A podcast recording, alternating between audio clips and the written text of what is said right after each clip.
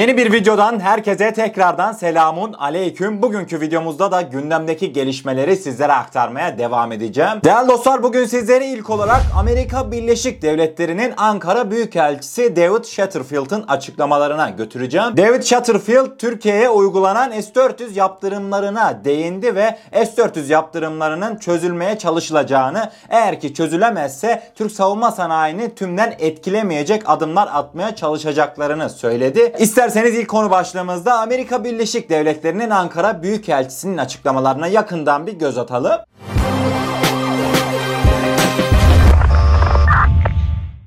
Büyükelçi Satterfield, Amerika Birleşik Devletleri'nin Ankara Büyükelçiliği'nde bazı gazetecilere Türkiye-ABD ilişkilerini değerlendirdi. Yeni ABD yönetiminin görevinin 3. haftasında olduğuna işaret eden Satterfield, yeni yönetimde yapılacak ekiplerin bir araya gelmekte olduğunu bildirdi. Satterfield, Türkiye'nin Rusya'dan aldığı S-400 hava savunma sistemlerine ilişkin yaptığı değerlendirmede, ne yazık ki S-400 meselesinin önceki Amerika Birleşik Devletleri yönetimi ABD yasalarını uygulamaya ve katsa yasası kapsamında yaptırımlar uygulamaya zorladığını belirtti. Fakat bu yaptırımları çok hassas bir şekilde hedef aldıklarını belirten Satterfield sözlerini şöyle sürdürdü. Türk savunma sektörünü bir bütün olarak etkilemeyi değil, daha çok savunma sanayi başkanlığına özel lisansları hedefledik. Bu adımı üzüntüyle atmak zorunda kaldık. Bir yıldan fazla bir süredir Türkiye'nin S-400'ü satın almasının yarattığı soruna başka bir tatmin edici çözüm bulmanın mümkün olacağını umuyorduk. Sonunda bu mümkün değildi ve Ocak ayı sonunda ABD yasasını uyguladık. Ulusal savunma etkilendirme yasası katsa yaptırımlarından feragat edebilmesi için Türkiye'nin S-400'e sahip olmamasını şart koşmaktadır. Ayrıca David Satterfield ortak çalışma grubu sorularına da değindi ve aynen şu açıklamalarda bulundu. Çalışma grubu yok olmayacak. Bu ABD mevzuat ve yasalarının uygulanmasına ilişkin bir konudur. S-400 sorununun çözülebilmesini umuyoruz. Ancak mümkün değilse uyguladığımız yaptırımlardan doğrudan etkilenmeyen işbirliğimizin tüm alanlarına odaklanmaya devam edeceğiz açıklamalarında bulundu. David Satterfield'ın açıklamalarının satır başlarından bir tanesi de çalışma grubu yok ve asla bir çalışma grubu olmayacak dedi. Hatırlarsınız, geçtiğimiz haftalarda Türkiye'de Amerika Birleşik Devletleri ile bir S-400 çalışma grubu oluşturulduğu söylenmekteydi ve David Satterfield da asla böyle bir şeyin gerçekleşmediğini vurgulamış. Devamında da Büyükelçi Türk savunma sanayisini tamamıyla hedef almadıklarını belirterekten genellikle yaptırımların özel kişilere uygulandığından bahsetmiş. Değerli dostlar, Amerikan Büyükelçisi'nin yapmış olduğu açıklamalara hep birlikte göz attıktan sonra ikinci konu başlığımızda sizleri bir Alman medyasına götüreceğim. Alman medyasından DW, Türkiye'nin Afrika'daki varlığına ilişkin çok önemli değerlendirmelerde bulundu. Alman basını Türkiye Afrika'daki varlığını gitgide güçlendirdi başlığını attı. Haberimizin detayları şu an karşınızda. Türkiye'nin Afrika'daki varlığını son yıllarda güçlendirdiğini yazan Alman Welle gazetesi son 10 yılda kıtadaki Türk diplomatik varlığının neredeyse 4 katına çıktığını belirtti.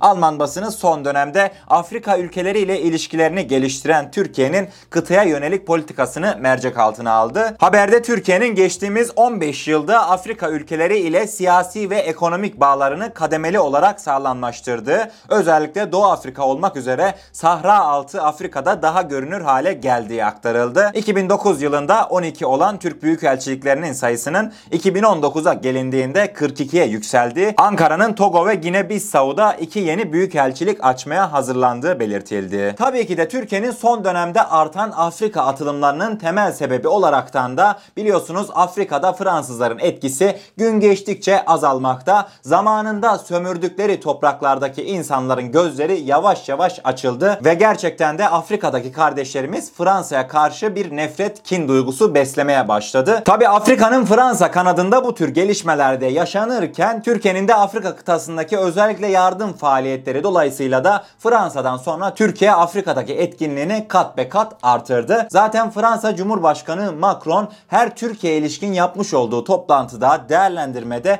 Türkiye'nin Afrika'daki varlığına dikkat çekiyor ve Türkiye'nin Afrika'daki varlığının durdurulması gerektiğini vurguluyor. Bu da zaten Türkiye'nin Afrika'daki varlığından Fransa'nın ne kadar rahatsızlık duyduğunun da bir göstergesi. göstergesi değerli dostlar. Hazır Macron demişken 3. konu başlığımızda Fransa Cumhurbaşkanı Macron'un son açıklamalarına hep birlikte bir değinmek istiyorum. Değerli dostlar, Macron öyle çarpıcı ve komik açıklamalar yaptı ki hatırlarsınız Macron yaklaşık bundan bir sene önce NATO'nun beyin ölümü gerçekleşti açıklamalarında bulunmuştu. Macron Fransa'da yapmış olduğu açıklamada tekrardan bu söylemini gündeme getirdi ve NATO'nun beyin ölümü gerçekleşti lafını Türkiye yüzünden söylediğinden bahsetti. İsterseniz Fransa'nın Cumhurbaşkanı Macron nasıl açıklamalarda bulunmuş hep birlikte öğrenelim. Fransa Cumhurbaşkanı Emmanuel Macron Atlantik Konseyi isimli düşünce kuruluşunun programına katıldı. Burada Türkiye'ye karşı açıklamalarda bulunan Macron şu ifadeleri kullandı. Türkiye 2 yıl önce NATO, ABD ve Fransa ile hiçbir koordinasyon kurmadan Suriye'nin kuzeyinde bir operasyon yaptı. Askerlerimiz sahadayken bunu yaptılar. Bizim uzantılarımıza karşı savaş açtılar. Bunun sonucunda NATO, ABD ve Fransa'nın güvenilirliği tamamen yok oldu. Bizle hiçbir koordinasyon yapmazken size nasıl güvenelim? Türkiye, Libya, Karabağ ve Doğu Akdeniz'de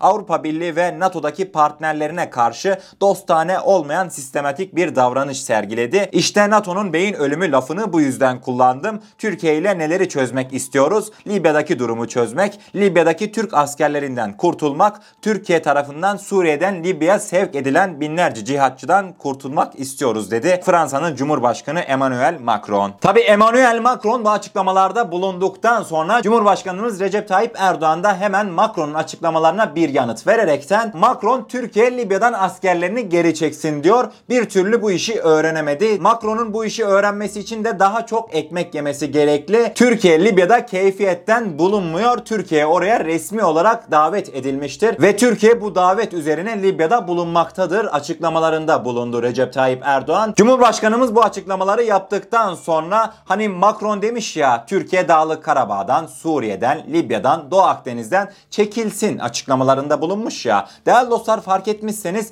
Türkiye nerede bir adım attıysa Fransa zaten onun karşısında durmuş ve kısacası Türkiye'nin menfaatlerinde olan her şeyden geri çekilmesini istemiş Fransa Cumhurbaşkanı. Açıkça sizlere şunu diyebilirim ki Macron bu açıklamaları yaparken kendisinin dahi umrunda değil. Maksat laf olsun diye konuşuyor. Yoksa inanın kendisi dahi Türkiye'nin Libya'dan çekilmeyeceğini, Karabağ'dan, Suriye'den, Doğu Akdeniz'den çekilmeyeceğini çok iyi biliyor. Bundan ötürü tamamen içi boş açıklamalarda bulunuyor. İsterseniz bir sonraki konu başlığımıza geçelim. Türk SİHA'ları karşısında dünyanın farklı bölgelerinde neler yapacağını şaşıran ve hatta dünya kamuoyuna rezil kepaze olan Rusya'dan çok ilginç gelişmeler gelmeye devam ediyor. Değerli dostlar, bilirsiniz sizlere artık bir gelenek klasik haline geldi. Yaklaşık her ay en az bir tane Rusların Türk SİHA'larına karşı yeni geliştirmiş olduğu sistemlerden bahsetmekteyim. Yani Ruslar her gün Türk SİHA'larına karşı sözde sistem geliştiriyorlar. Fakat tabii ki sahadaki faaliyetlerden, sahada yaşanan durumlardan geliştirmiş oldukları sisteminde ne derece başarılı olduğu ortada. Bu sefer de Rusya insansız hava araçlarını vurma kabiliyetine sahip bir tank savar füze sistemi geliştirmiş. Evet, yanlış duymadınız, bir tank savar füze sistemi ve bu füzelerle İHA'ları vuracaklarmış. Milyon dolarlık sistemlerle, milyon dolarlık radar sistemleriyle Türk SİHA'larını düşürmeyi başaramayan Rusya nasıl basit bir tank savar füze sistemiyle bunu başarabilecek? Gerçekten de orası da ayrı bir tartışma konusu değerli dostlar. İsterseniz haberimizin detaylarına yakından bir göz atalım. Rusya nasıl bir sistem geliştirmiş hep birlikte öğrenelim. Rusya'da dünyanın ilk çok amaçlı tank savar füze sistemini geliştirme çalışmaları başladı. Yeni silah ayrıca insansız hava araçlarını da vurabilecek. Rus Devlet Savunma Sanayi Şirketi Rostec, İHA'ları da vurma kabiliyetine sahip dünyanın ilk çok amaçlı tank savar füze sistemi üzerinde çalışmaya başladıklarını ifade etti. Rostec Silah Sistemleri Direktörü'nün yapmış olduğu açıklamada Rusya yeni tank savar füze sistemlerini geliştirmeye başladı. Bu artık tek amaçlı bir tank savar silahı değil, çok amaçlı savunma saldırı silahı, tank ve zırhlı araçlar gibi tipik hedeflerin yanı sıra İHA'lar dahil hava hedefleri gibi daha önce ulaşılamaz sayılan bir dizi hedefleri de vurma kabiliyetine sahip diye konuştu. Ayrıca Rostec direktörü yeni sistemin adını ise henüz açıklamadı. Bu haberi aslında pek de ciddiye almasak daha doğru olur diye düşünmekteyim değerli dostlar. Tekrardan belirteceğim üzere Rusların her ay düzenli olarak Türk SİHA'larını düşürmeye, işte Türk İHA'larını düşürmeye yönelik yapmış olduğu, geliştirmiş olduğu sistemlerden bir tanesi. Şimdi gerçekten de düşünüyorum da Ruslar dünyada çizilen karizmasını bir türlü toparlayamadı. Ne yaptıysa toparlayamadı değerli dostlar. Yani dikkat edeceğiniz üzere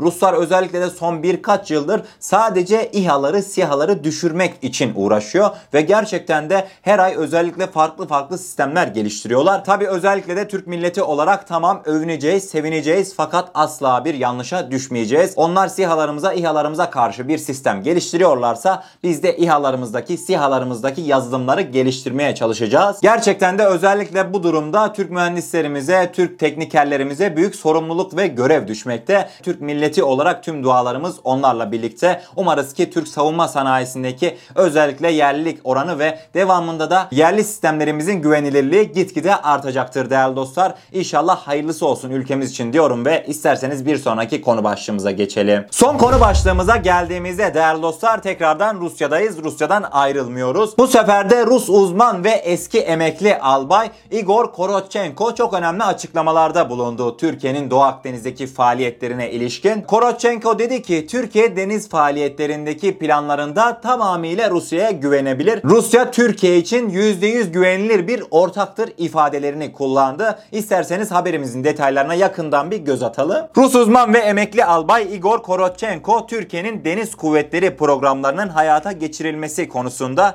Rusya'ya tamamen güvenebileceğini söyledi. Türkiye'nin uçak gemisi arayışlarını değerlendiren Rus uzman Korotchenko, Ankara'nın deniz kuvvetleri programlarının hayata geçirilmesi konusu da dahil Rusya'nın %100 ideal ve güvenilir ortak olarak görülebileceğini belirtti. Açıklamalarının devamında Rusya tamamen her türlü silah konusunda Türkiye'nin ihtiyaçlarını karşılamaya hazır.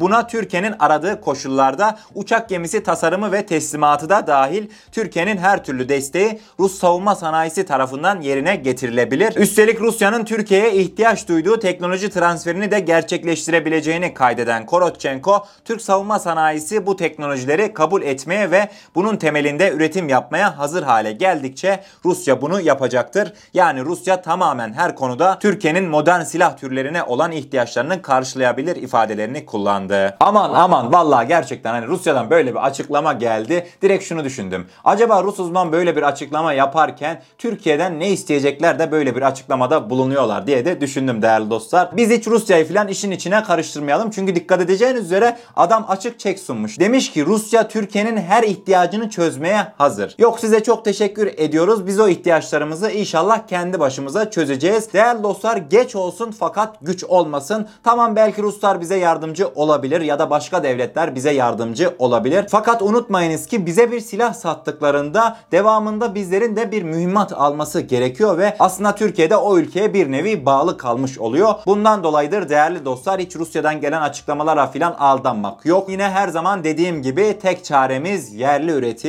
üretim ve tekrardan yerli üretim. Değerli dostlar bugünkü gelişmeleri sizlere aktardım. Umarım doğru bir şekilde anlatabilmişimdir. Eğer kanalımıza ilk defa gelmekteyseniz kanalımıza abone olarak bizlere destek olabilirsiniz. Videomuzu da gerçekten beğenmişseniz, beğenirseniz çok mutlu oluruz diyorum ve kendinize çok iyi bakın. Allah'a emanet olun. Her şey istediğiniz gibi olsun. Sağlıcakla.